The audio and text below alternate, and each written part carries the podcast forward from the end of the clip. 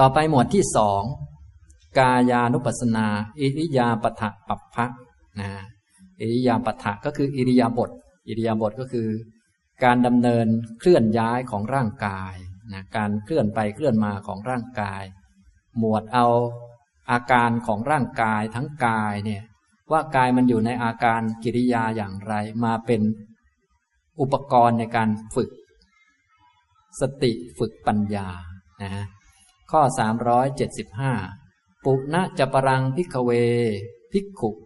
ดูก่อนภิกษุทั้งหลาย ข้ออื่นยังมีอยู่อีก ปุณะจะปรังนะปุณะก็คืออีกจะปรังอปรังก็คืออื่นอีก และข้ออื่นยังมีอยู่อีก หมายถึงว่าใช้ได้เหมือนกัน บางท่านอาจจะไม่ปฏิบัติข้อที่หนึ่งเลยก็ได้ มาข้อที่สองเลยก็ได้ บางท่านไม่ปฏิบัติข้อหนึ่งสองมาข้อที่สามเลยก็ได้นะอันนี้ทำนองนี้ หรือบางท่านจะเรียงก็ได้ เอาลมหายใจก่อนแล้วค่อยมานี่มานี่เป็นสเต็ปก็ได้แล้วแต่นะตามสบายนะคือข้ออื่นยังมีอยู่อีก วิธีอื่นยังมีอยู่อีก เทคนิคอุบายอย่างอื่นมีอยู่อีกใช้ได้เหมือนกันนะไม่มีเรื่องได้เปรียบเสียเปรียบกันทำอย่างไรภิกขุคัดฉันโตวาคัดฉามีติปชานาติ ภิกษุเมื่อเดินก็ย่อมรู้ชัดว่าเราเดิน ทิโตวาทิโตมหีติปัชานาติ เมื่อยืน ก็ย่อมรู้ชัดว่า เรายืน นิสินโนวานิสินโนมหีติปัชานาติ เมื่อนั่งก็ย่อมรู้ชัดว่า เรานั่ง สยานโนวาสยานโนมหีติปัชานาติ เมื่อนอนก็ย่อมรู้ชัดว่า เรานอน ยะถายะถาวาปนัสสะกายโยปนิหิโตโหติ ก็หรือว่า กายของภิกษุนั้น เป็นกายที่ตั้งอยู่แล้วโดยอาการอย่างใดอย่างใดยะถายะถาคืออย่างใดอย่างใด กายของเขาของผู้ปฏิบัตินั้น เป็นกายที่ตั้งอยู่ปณิหิโต เป็นกายที่ตั้งอยู่โดยอาการอย่างใดอย่างใดตถาตถานำปัจชานาติ ภิกษุก็ย่อมรู้ชัดซึ่งกายนั้นโดยอาการอย่างนั้นอย่างนั้นนะ กายตั้งอยู่โดยอาการอย่างใดๆ เช่นเอียงไปทางซ้ายกิริยาอาการมันเอียงไปทางซ้าย อาการของกายเป็นอย่างนี้นะ ตั้งอยู่อย่างนี้ ก็ให้รู้ชัด อาการอย่างนั้นว่ากายมันไปทางซ้าย ใช่เราไปทางซ้ายไหมไม่นะมันก้มหน้านะกายมันอยู่ในอาการก้มหน้าอยู่นะมันไม่ใช่ยืนธรรมดา ถ้ายืนธรรมดาก็คล้ายๆยืนตัวตรง แต่ตอนนี้ยืนก้มหน้าเหมือนทำความเคารพอยู่ อันนี้ก็คือ กายตั้งอยู่โดยอาการทำความเคารพอย่างนี้ก้มหน้าอยู่ ก็ให้รู้ชัดซึ่งกายในอาการอย่างนั้นๆ ใช่เราไหม ไม่ใช่ เที่ยงไหมนะอาการเคารพเกิดขึ้น อาการเคารพหายไป ดับไป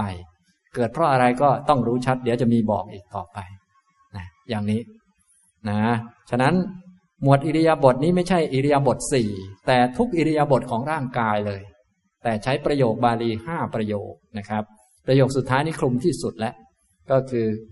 กายของภิกษุนั้นดำรงอยู่ตั้งอยู่โดยอาการอย่างใด ๆ ก็ย่อมรู้ชัดซึ่งกายนั้น ที่ตั้งอยู่โดยอาการอย่างนั้นอย่างนั้นอ่าอย่างนี้นะถ้าเป็นนั่งธรรมดาก็เมื่อนั่งก็ย่อมรู้ชัดว่าเรานั่ง แต่บางทีเรานั่งกอดเข่าอย่างนี้นะนะกายตั้งอยู่โดยอาการอย่างนั้น อย่างที่นั่งกอดเข่านั้นอยู่ ก็ให้รู้ชัด กายที่อยู่ในอาการนั้น ว่ามันเป็นสักว่ากาย ใช่คนไหมไม่ใช่คนมันเกิดจากอะไรอ๋อมันเกิดจากจิตจิตอะไรอ๋อคิดถึงหมาที่ตายไปแล้วเลยนั่งกอดเขา่าหาทางออกไม่ได้ เลยออกกอดเข่าอยู่นี่จะตายอยู่แล้ว จะตั้งสติได้ไหมเนี่ยถ้าเศร้าขนาดนี้ ไม่แน่เหมือนกันนะบางคนเคยฝึกมาเขาก็ตั้งได้เหมือนกัน แต่ต้องตั้งก่อนถ้าไม่ตั้งก็จะเป็นคนไงแต่ถ้าตั้งขึ้นมาก็กายเท่านั้นมีอยู่ ฉะนั้นจุดวัตถุประสงค์ตัวการตั้งสตินี้ก็คือ ตั้งให้ได้ว่ากายมีอยู่นะถ้าตั้งสติไม่ขึ้นมันก็จะเป็นคน เป็นเราเป็นเขาเป็นหญิงเป็นชาย เป็นสัตว์นะอย่างนี้นะครับ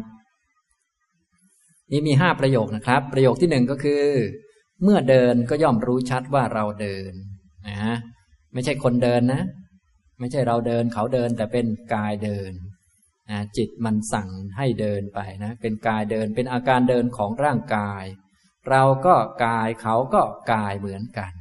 นะกายเดินเกิดกายเดินดับนะก้าวที่หนึ่งเกิดก้าวที่หนึ่งดับ ไม่ใช่ก้าวที่หนึ่งเกิด พอก้าวที่สองอ๋อดับไปแล้ว ไม่ใช่อย่างนั้นคนละเนี่ยพวกเราชอบกำหนดอย่างนี้นะเคยฟังมาหลายรอบแล้ว บางคนแม้ผมกำหนดถูกมากเลยอาจารย์กำหนดได้ทั้งวัน โอ้อย่างนั้นมันจะกิเลสยังไงหมดนะ มันต้องกำหนดให้ถูกอันไหนเกิดอันนั้นมันต้องดับไม่ใช่ไปเอาอันอื่นมาเกิดมาดับมันมั่วแล้วนะกายก็ต้องอยู่กับกายไม่ใช่เอากายไปอยู่กับเวทนา ไม่ใช่เอาเวทนามากับกายนะไม่ต้องมาปนกันอ่าอันไหนเกิดอันนั้นดับไปเลย ไม่ใช่เอาอันอื่นมาปนนะเนี่ยต้องระวังให้ดีนะครับนะยากหน่อยแต่ไม่เป็นไรนะ ถ้าทำถูกนะครับ อันนี้ต้องพยายามทำให้ถูกตั้งแต่ต้น เมื่อเดินก็ย่อมรู้ชัดว่าเราเดิน เมื่อยืนก็ย่อมรู้ชัดว่าเรายืนนะยืนนี่ก็เป็นรูปเป็นกายนั่นแหละ กายแปลว่าที่รวมของรูปกองรูป กองรูป ยืนกองรูปมันยืนอยู่ ก็ให้มีปัญญารู้ชัด สติกำหนดได้ปัญญาก็รู้ชัดไป อย่างนี้ทำตรงนี้นะครับ เมื่อนั่งก็รู้ชัดว่าเรานั่งนี่ประโยชน์ที่สามประโยคที่สี่คือ เมื่อนอนก็ย่อมรู้ชัดว่าเรานอน ประโยคที่ห้านี้กว้างที่สุด อันหนึ่งกายของภิกษุนั้น ตั้งอยู่ดำรงอยู่ โดยอาการอย่างใดอย่างใด ภิกษุก็ย่อมรู้ชัด ซึ่งกายนั้นโดยอาการอย่างนั้นอย่างนั้นนะอย่างนี้นะครับทำนองนี้นะ นี่ก็ต้องรู้ชัด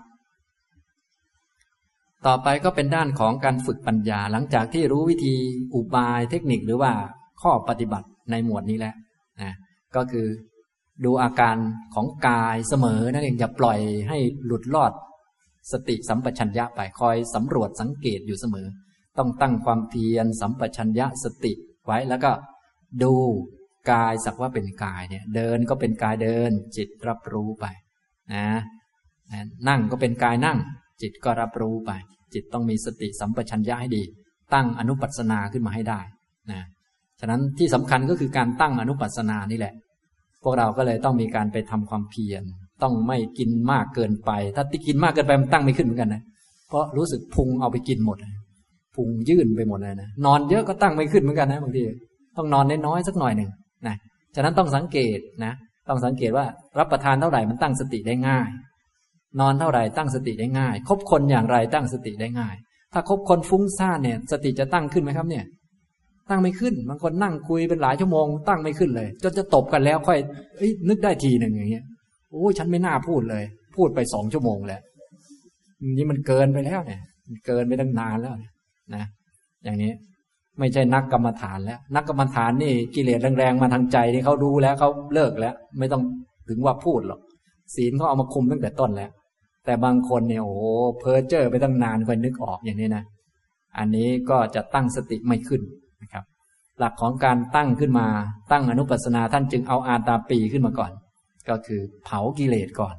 จะต้องไม่ตามกิเลสอะไรที่ขัดกิเลสนี้จะช่วยให้ตั้งสติได้ง่าย พูดภาษาเรานะเช่นนอนน้อยๆสักหน่อยหนึ่งแต่ไม่ใช่นอนน้อยจนแบบตาเบลอไปหมดไม่ใช่อย่างนั้น นอนน้อยแบบขัดกิเลส ถ้าเยอะไปมันจะกิเลส นอนแบบขัดกิเลส รับประทานไม่ให้มันอิ่มเกินไป ไม่ให้ตามใจชอบ ขัดกิเลสไอตัวอาตาปีนี้จะช่วย ในการตั้งขึ้นอาตาปี สัมปชานโนสติมาเนี่ยตัวสิ่งเหล่านี้มารวมกัน จะตั้งขึ้นมานะครับ ตั้งอนุปัสนาได้ พอตั้งอนุปัสนาได้ก็จะเห็นกายเป็นสักวากาย กายเดิน จิตรับรู้เป็นการเดินของกาย ไม่ใช่การเดินของคน ไม่ใช่การเดินของเรา ไม่ใช่การเดินของเขา ที่เดินได้ก็เพราะมีจิตนั่นแหละนะถ้าจิตไม่มีมันก็เดินไม่ได้หรอกคนเราเนี่ย มันเป็นอย่างนั้นนะครับ ต่อไปก็จะเป็นในชุดปัญญานะครับ อิติอัจฉตังวา กาเยกายานุปัสสีวิหรติด้วยประการดังนี้ก็คือด้วยข้อปฏิบัติตามแบบข้างบนนั่นแหละ ให้ปฏิบัติเยอะๆ ปฏิบัติตลอดไปทั้งคืนทั้งวันเป็นเดือนเป็นปี อย่างที่ท่านบอกไว้ นะไอ้เจ็ดปีเจ็ดเดือนเจ็ดวันนะปฏิบัติไปอย่างนั้นแหละไอ้ปฏิบัติตามข้างบนเนี่ยเจ็ดปีนะ นะเจ็ดเดือนนะเจ็ดวันนะเจ็ดชั่วโมงมีไหม ไม่มีในนี้ อย่างนี้นะ อันนี้นะครับ ก็ท่านก็ให้ปฏิบัติไปเรื่อยๆทำซ้ำๆทำเยอะๆไปอย่างนั้นนะให้เกิดปัญญาว่า อัจฉตังวา กาเยกายานุปัสสีวิหรติ เป็นผู้เห็นบ่อยๆ ซึ่งกายในกายภายในอยู่บ้างายในก็คือตัวเอง ตัวเองเดิน ก็รู้ว่ากายเดิน คนอื่นเดินมาเป็นไงครับ เป็นคนอื่นไหม ไม่เป็น ก็เป็นกายเดินเหมือนกัน หมาเดินมาเป็นหมาไหม ไม่เป็น ก็เป็นกายเดินนะฮะที่กายหมาเดินได้ก็เพราะมีจิตหมาอยู่ มันก็เลยเดินได้ นี่ เราก็เข้าใจชัดอย่างนี้ทำตรงนี้นะต่อไปเมื่อสูงขึ้นไปก็จะแยกแยะได้ อ๋อ กายกับจิตมันแยกกัน ถ้ามันอยู่ด้วยกันก็เป็นเหตุเป็นปัจจัยกัน ถ้าจิตออกไปมันก็เดินไม่ได้แล้วเราก็เข้าใจชัดว่าเหตุเกิดเหตุดับของการเดินมันเป็นอย่างไร ก็เห็นชัดนะมีไม่กี่อย่างหรอกที่เป็นเหตุปัจจัยกัน ก็มีกายกับจิตเท่านี้แหละ กลับไปกลับมาอย่างนี้แหละนะ อันนี้นะครับ นี้ท่านต้องการให้เห็นด้วยปัญญาจึงต้องปฏิบัติมาก่อน จึงจะได้ประสบการณ์นะครับทำนองนี้ นี่คืออัจฉตังคือภายในคือตัวเอง พหิทาวากาเยกายานุปัสสีวิหารติ เป็นผู้เห็นบ่อยๆ ซึ่งกายในกายในภายนอกอยู่บ้าง ภายนอกคือกายคนอื่น สัตว์อื่น ก็เป็นสักว่ากายนะฉะนั้นพวกเราก็อย่าลืมเป็นคนช่างสังเกต ถ้าเห็นเป็นคนเป็นหญิงเนี่ยแสดงว่า ขาดสตินั่นเอง สติ หลงไปแล้ว ต้องตั้งสติใหม่ว่านั่นคือกายกายเดินมา สรุปแล้วทั้งโลกนี้ มีแต่รูปกับนามเท่านั้นแหละนะตอนนี้เราเอากองรูปเป็นตัวตั้งก่อน ที่กองรูปมันมาได้มันมีเพราะนาม เท่านี้แหละ มีเท่านี้นะทั้งหมดทั้งโลกมีเท่านี้นะถ้าเป็นคนมันก็เห็นผิดเท่านั้นเอง เป็นอย่างนี้แหละนะครับ อัจฉตะพหิทธาวา กาเยกายานุปัสสีวิหารติ เป็นผู้เห็นบ่อยๆ ซึ่งกายในกาย ทั้งภายในทั้งภายนอกอยู่บ้างนะฮะ เห็นภายในตามเวลาที่เหมาะสม เห็นภายนอกตามเวลาที่เหมาะสม ปกติเริ่มต้นท่านให้เห็นภายในก่อนให้ชัดเจนให้มีปัญญาระดับหนึ่ง จึงค่อยสังเกตให้เห็นภายนอก บางคนปัญญาเยอะภายในเป็นอย่างไรภายนอกก็เห็นเลย บางคนปัญญาน้อยก็ต้องพิจารณาเพิ่มเอานะแต่พอช่ำชองแล้วทั้งภายในภายนอกก็เอาตามสมควรทีนี้ ก็ภายในบ้างภายนอกบ้างนะอย่าให้เป็นคนก็แล้วกัน ถ้าเป็นคนเมื่อใดก็ ขาดสติไป ต้องตั้งสติขึ้นมา ให้เห็นเป็นกายเท่านั้นมีอยู่ในโลกใบนี้นะ ทั้งหมดทั้งมวลเนี่ยไม่เคยมีคน มีกายนั่นแหละ มีอยู่นะไม่เคยมีคนเดินไปมานั่งนอนยืนเดิน มีแต่กายเท่านั้นเป็นอย่างนั้นอยู่เนี่ยอย่างนี้นะครับ ต่อมาก็เห็นเรื่องเกิดเรื่องดับ สมุทยะธรรมานุปัสสีวากายสมิงวิหารติ เป็นผู้เห็นบ่อยๆ ซึ่งธรรมคือความเกิดและเหตุที่ทำให้เกิดในกายอยู่บ้างวยธรรมานุปัสสีวากายสมิงวิหารติ เป็นผู้เห็นบ่อยๆ ซึ่งธรรมคือความดับและเหตุที่ทำให้เกิดความดับเหตุที่ทำให้ดับในกายอยู่บ้าง สมุทยวยธรรมานุปัสสีวากายสมิงวิหรติ เป็นผู้เห็นบ่อยๆ ซึ่งธรรมคือ ความเกิดและความดับ และเหตุที่ทำให้เกิดและดับในกายอยู่บ้างฮะอันนี้ก็ให้เห็นเหตุนะ เหตุหลักๆที่ทำให้เดินยืนนั่งนอนได้ ให้เดินเกิดและเดินดับนี่นะนะที่ทำให้อย่างพวกเราจะลุกขึ้นเดิน ลุกขึ้นยืนให้ยืนมันเกิด การยืนของกายมันเกิด มันก็เกิดจากความคิดจิตนั่นเองนะ มีจิตคิดก่อน พอจิตคิดแล้ว ก็ธาตุลมก็วิ่งไปตามเส้นเอ็นต่างๆนะร่างกายของเรามีโครงสร้างเป็นกระดูกก็คือธาตุดิน มีเอ็นมัดดินไว้ด้วยกัน กระดูกมีหลายท่อนมาก เอ็นก็มัดกระดูกไว้ด้วยกัน มีลมวิ่งไปตามเส้นเอ็นเหล่านี้นะ ถ้าเห็นบ่อยๆนะเดินยืนนั่งนอนบ่อยๆ แล้วก็พิจารณาบ่อยๆ ก็จะเห็นว่าอ๋อมันเคลื่อนไปเคลื่อนมาอันนี้คือลมนั่นเองมันเคลื่อนไปมา ไม่ใช่คน ลมมันเคลื่อนไปตามเส้นเอ็น ต่อไปเราก็จะได้เห็นชัดถึงความเกิดของการยืนของรูปเนี่ย การเกิดมันเกิดเพราะอะไรเนาะอ๋อ เกิดเพราะคิดจะยืนคิดจะลุกขึ้นนะไม่ใช่ลุกไม่ได้คิดนะ อันนั้นคือขาดสตินั่นแหละ ตอนนี้เราพูดถึงคนมีสติ มันต้องคิดก่อนใช่ไหมต้องคิดก่อน อยากลุกก่อน อยากลุกด้วยเหตุปัจจัยอะไรบางอย่าง พออยากลุก พออยากลุกปุ๊บลมมันก็จะวิ่งไปตามเส้นเอ็น อาการลุกขึ้นก็เกิดขึ้น และอาการลุกขึ้นนั้นก็ดับไปนี่อย่างนี้พอเข้าใจไหมครับอย่างนี้นะเดินก็เหมือนกัน ก็มีจิตคิดจะเดิน ฉะนั้นเหตุปัจจัยที่ทำให้การเดินเกิดก็คือความคิดจะเดินนั่นแหละ แล้วก็มีลมที่พัดไปตามเส้นเอ็นนี้อยู่ มันก็เลยเคลื่อนไหวไปมาได้ ถ้าเส้นเอ็นขาดมันก็จะเคลื่อนไม่ได้ นี่มันเป็นอย่างนั้นเห็นไหมสรุปแล้วที่เป็นเหตุเป็นปัจจัยกันก็คือ นามกับรูปเท่านั้นแหละที่เป็นปัจจัยกัน ส่วนรายละเอียดเราก็ไปดูเอาตอนปฏิบัติเนี่ย ก็จะมองเห็น เหมือนกับลมหายใจก็มีกายกับจิตเหมือนกัน แต่ว่ามีเกี่ยวกับโพรงจมูกนิดหน่อย อย่างนี้ก็คือกายนั่นแหละเนี่ยอย่างนี้นะครับ นี่เหตุปัจจัยเนี่ยก็ไม่มีอะไรเกินกายกับจิต ฉะนั้นลักษณะของยานทั่วไปบางท่านอาจจะเคยได้ยินเรื่องว่า เบื้องต้นของยานพื้นฐานเนี่ยเขาต้องให้กำหนด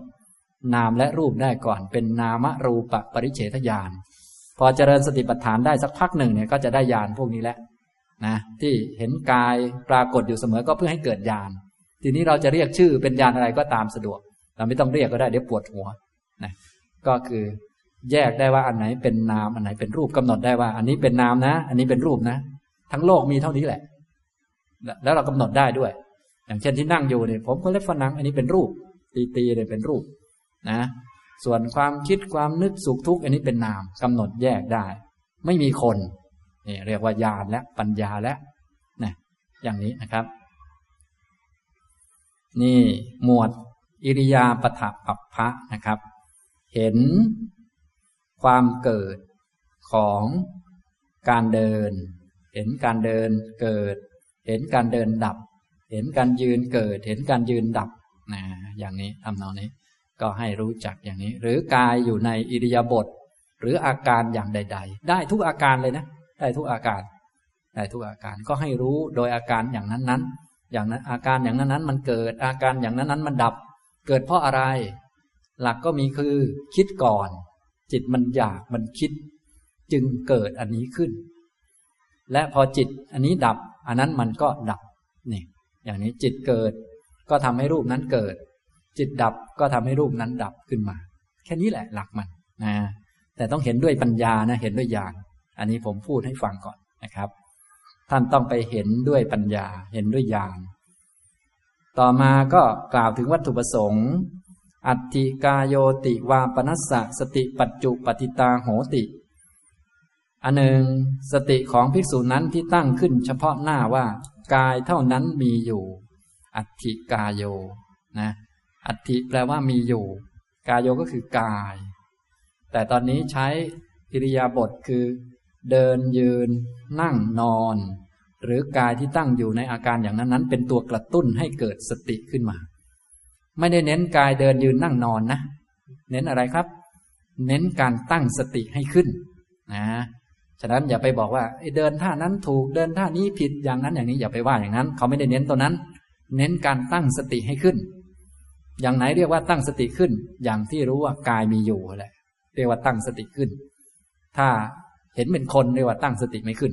มีพอเข้าใจไหมครับ อ่า อันนี้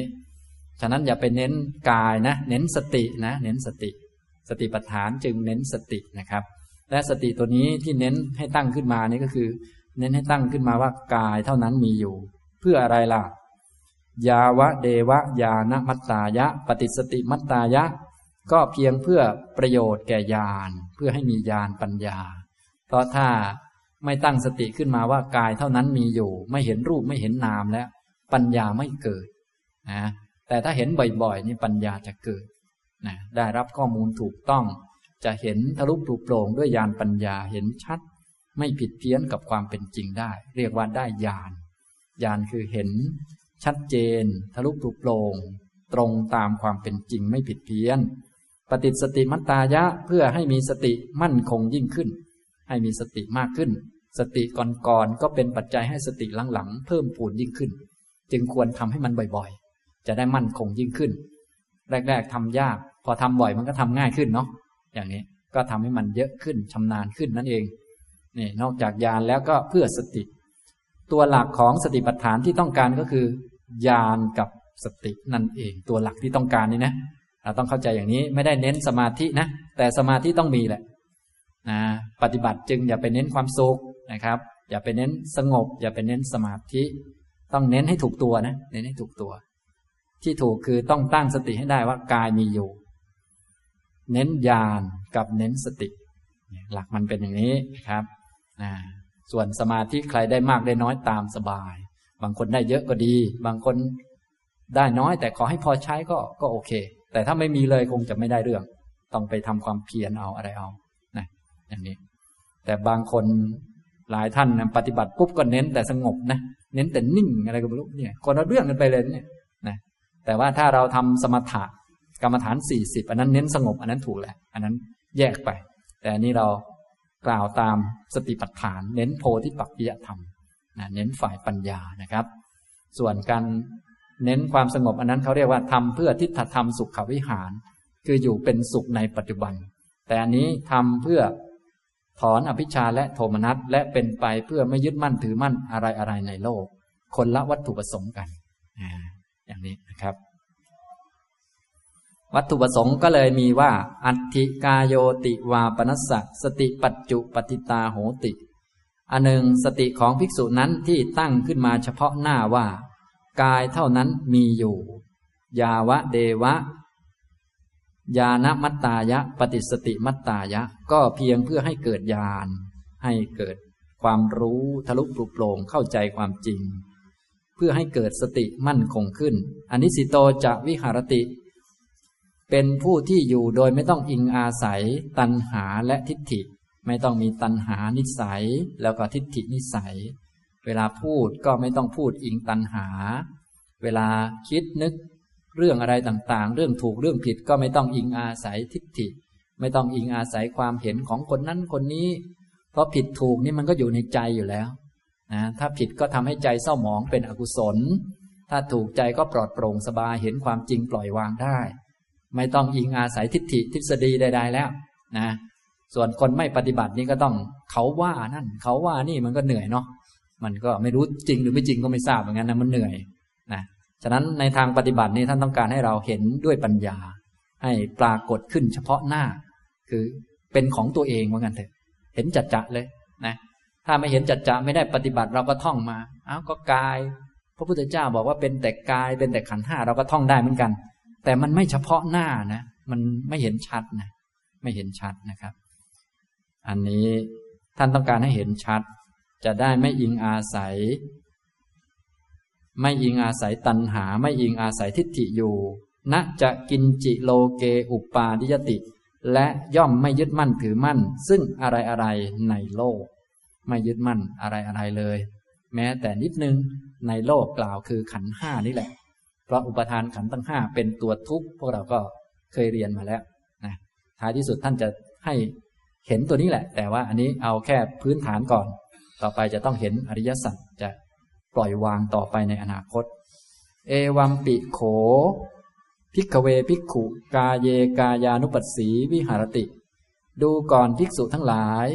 ภิกษุเป็นผู้เห็นบ่อยๆ ซึ่งกายในกายอยู่ แม้อย่างนี้แหลเอวัมปิแม้อย่างนี้ แม้อย่างนี้ก็คือเพิ่มมาอีกข้อหนึ่ง ใช้หมวดลมหายใจก็ใช้ได้ เรียกว่าดูกายสักว่าเป็นกายเหมือนกัน หรือจะใช้หมวดต่อไป หมวดสัมปชานะปัพพะก็ได้เหมือนกัน หรือหมวดอื่นต่อไปก็ได้เหมือนกัน ไม่ผิดขอให้ทำถูกนะไม่ผิดนะอย่างนี้นะครับ อันนี้ใช้ได้เหมือนกัน จบ หมวดอิริยาบถเป็นอิริยาปถะปัปปังนิติตัง จบ หมวดอิริยาบถปัปพะนะครับ จบวิธีการปฏิบัติ โดยใช้อิริยาบถของร่างกายนี้เป็นเครื่องกระตุ้นให้เกิดสติเกิดปัญญานะฮะนี่นะครับ หมวดอิริยาบถนะหมวดอิริยาบถก็จะไม่มีคำขึ้นต้น ไม่เหมือนหมวดลมหายใจหมวดลมหายใจนี้พิเศษนิดนึงเนื่องจากว่า ลมหายใจเป็นกรรมฐานที่ละเอียด เป็นกรรมฐานที่สุขุม ถ้าใครทำได้ก็แหมเป็นคนละเอียดดี จึงต้องมีทั้ง เรื่องสถานที่เรื่องท่านั่งเรื่องเบื้องต้นต่างๆ ส่วนหมวดอื่นๆเนี่ยหมวดอิเดียบทเป็นต้นไปนี้ ไม่ต้องมีเรื่องเกี่ยวกับสถานที่มาเกี่ยวข้องนะแต่แน่นอนแหละ ถ้าเป็นเรื่องสถานที่มีสถานที่มาด้วยก็ช่วยนะช่วยเหมือนกัน เป็นเรื่องสัปปายะต่างๆ อะไรต่างๆเนี่ยนะก็จะมีเรื่องนั้น แต่ว่าในหลักการปฏิบัติและในหลักเลยเนี่ยตามนี้ไม่มีคำขึ้นต้นให้ ก็แสดงว่า เรียกว่า ปฏิบัติได้เลยนั่นเองในทุกอิริยาบถนะครับอ่า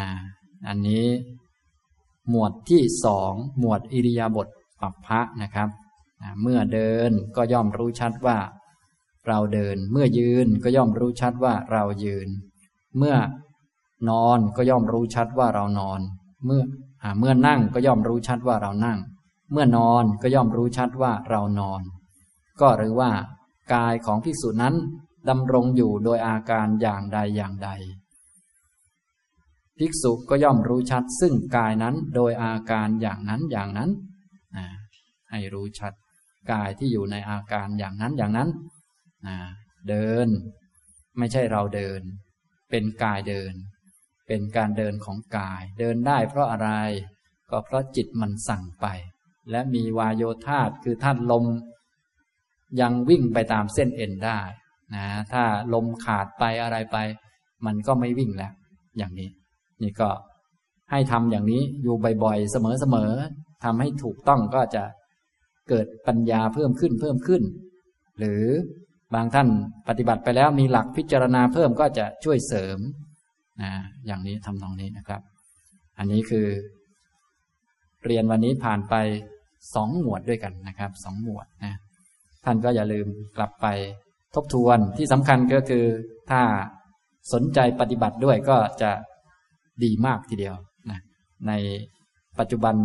เมืองไทยเราก็มีหลายสำนักที่ท่านปฏิบัติอยู่ในหมวด อานาปานะหมวดลมหายใจนี่ก็มีหลายสำนักเหมือนกันนะ หมวดอิริยาบถก็มีมีเหมือนกัน ก็หาเลือกเอาตามเหมาะสมตามที่เราชอบใจนะครับอ่า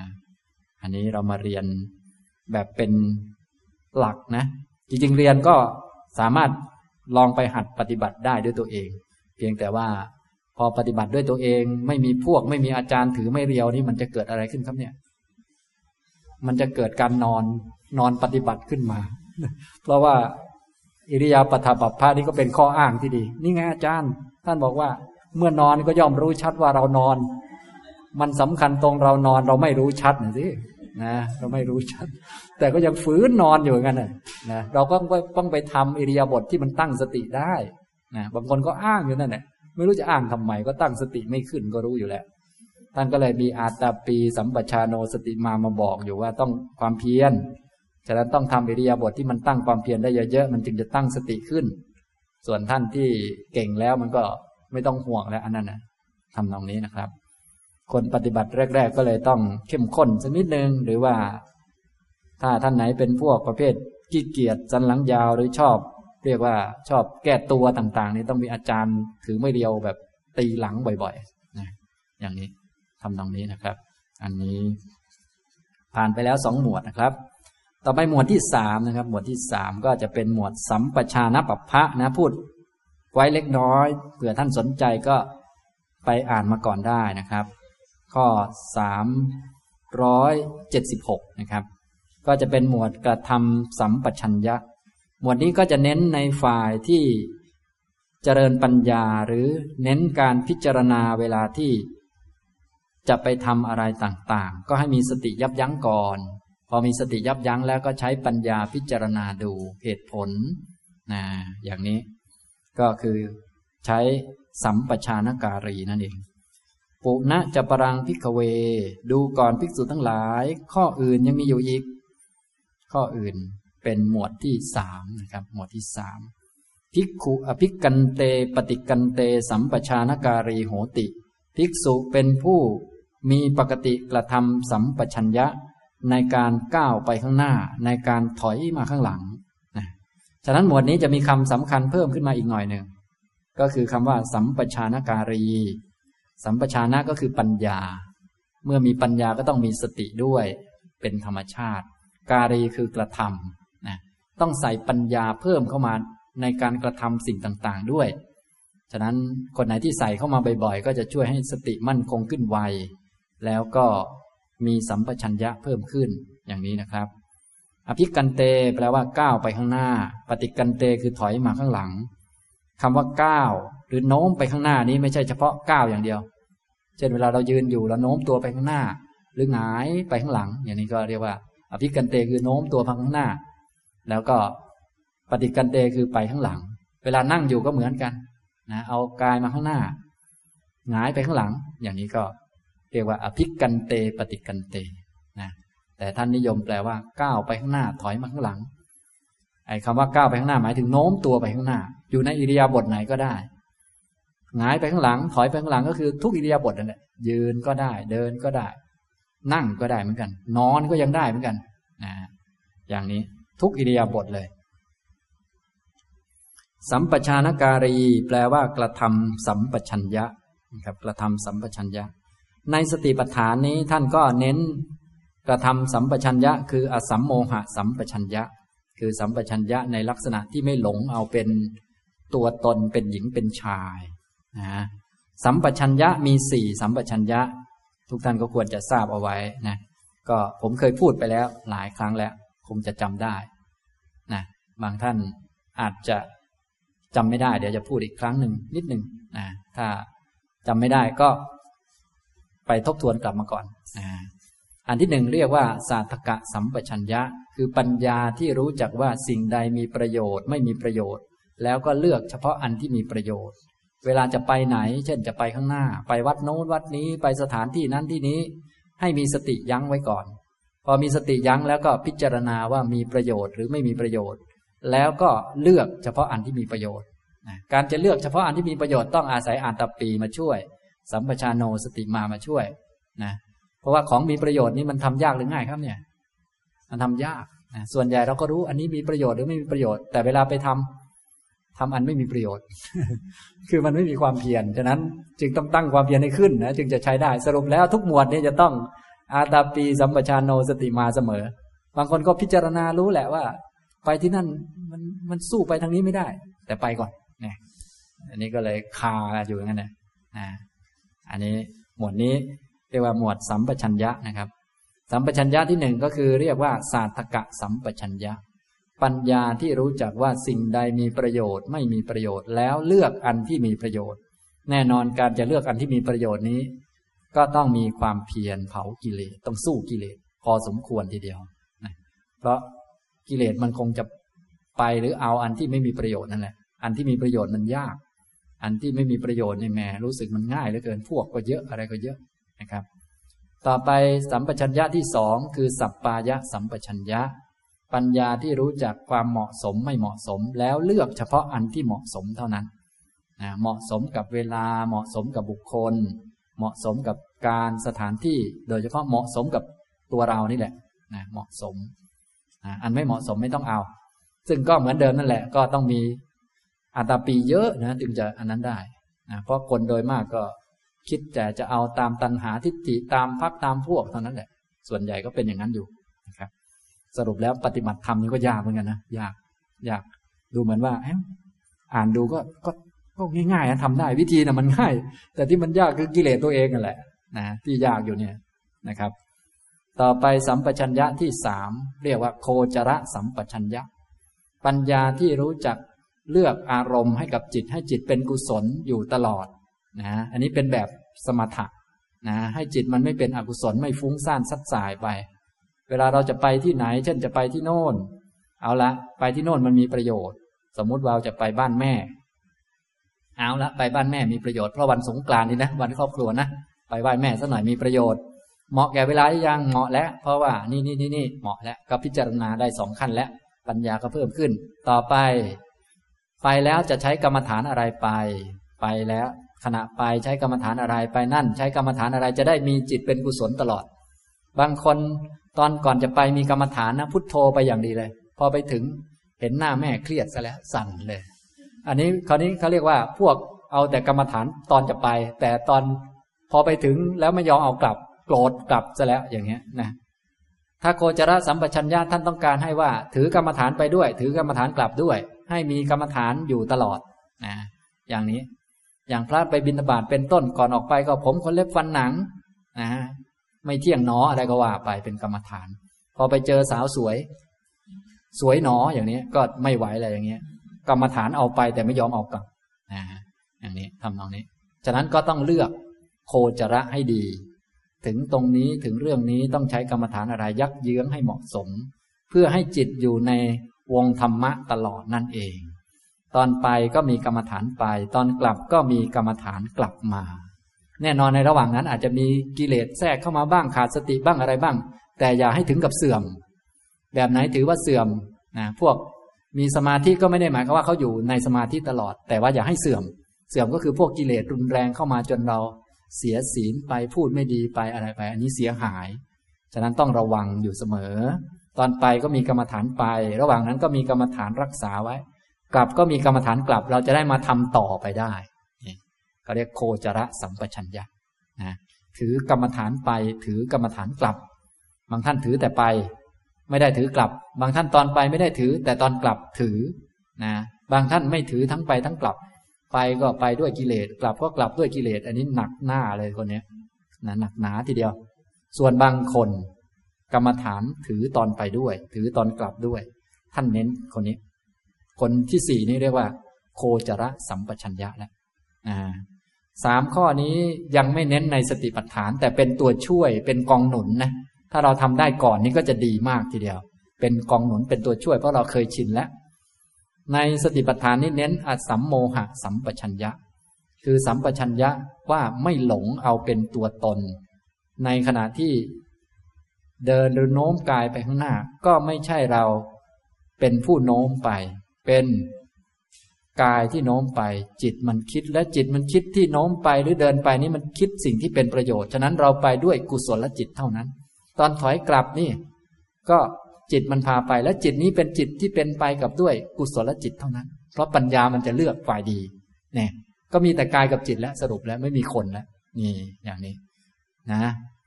ในสัมปชานะบัพพานี้ก็จะเน้นอสัมโมหะสัมปชัญญะ คือปัญญาที่รู้ว่ามีแต่รูปและนาม ไม่หลง ถึงแม้จะทำดี แต่หลงไหม ไม่หลงนะถ้าเป็นคนที่ไม่มีสัมปชัญญะไม่ได้ฝึกสติปัฏฐานนะไปทำสิ่งที่มีประโยชน์ก็จริง แต่ทำแล้วหลงว่าเราเป็นผู้ทำทำบุญเสร็จแล้วเราเป็นผู้ได้บุญทำสิ่งดีงามเสร็จแล้ว เอาการกระทำดีงามนั้นเป็นของเรา แต่หมวดนี้ไม่ทำไม่เอาแบบนั้น ให้ไปทำด้วย ให้ทำกรรมฐานด้วย แต่มีเราเป็นผู้ทํำไหมไม่มี เนี่ยอย่างนี้พอเข้าใจไหมครับหมวดนี้ก็เลยทำได้ตลอดอีกเหมือนกันเนี่ยหมวดนี้นหมวดนี้ดีมากนะครับ เพราะอิริยาบถต่างๆทำได้ทุกอิริยาบถเลย แต่ต้องค่อยๆ ฝึกแรก ๆ ก็คงจะยากหน่อย ทุกหมวดแรกๆยากหมด แต่ว่าถ้าทำบ่อยๆ ก็จะสะดวกเข้านะครับ นี้ท่านใดที่ยังไม่คล่องเรื่องสัมปชัญญะสี่ก็อย่าลืมไปทบทวน เดี๋ยวคราวหน้ามาเรียนเรื่องนี้กันนะครับ สรุปวันนี้ก็เรียนได้สองหมวดนะครับ ก็ ท่านใดสนใจก็ลองไปปฏิบัติดูนะครับ หมวดลมหายใจ หมวดอิริยาบถนะครับนะเอาละบรรยายวันนี้ก็พอสมควรแก่เวลาเท่านี้นะครับ อนุโมทนาทุกท่านครับ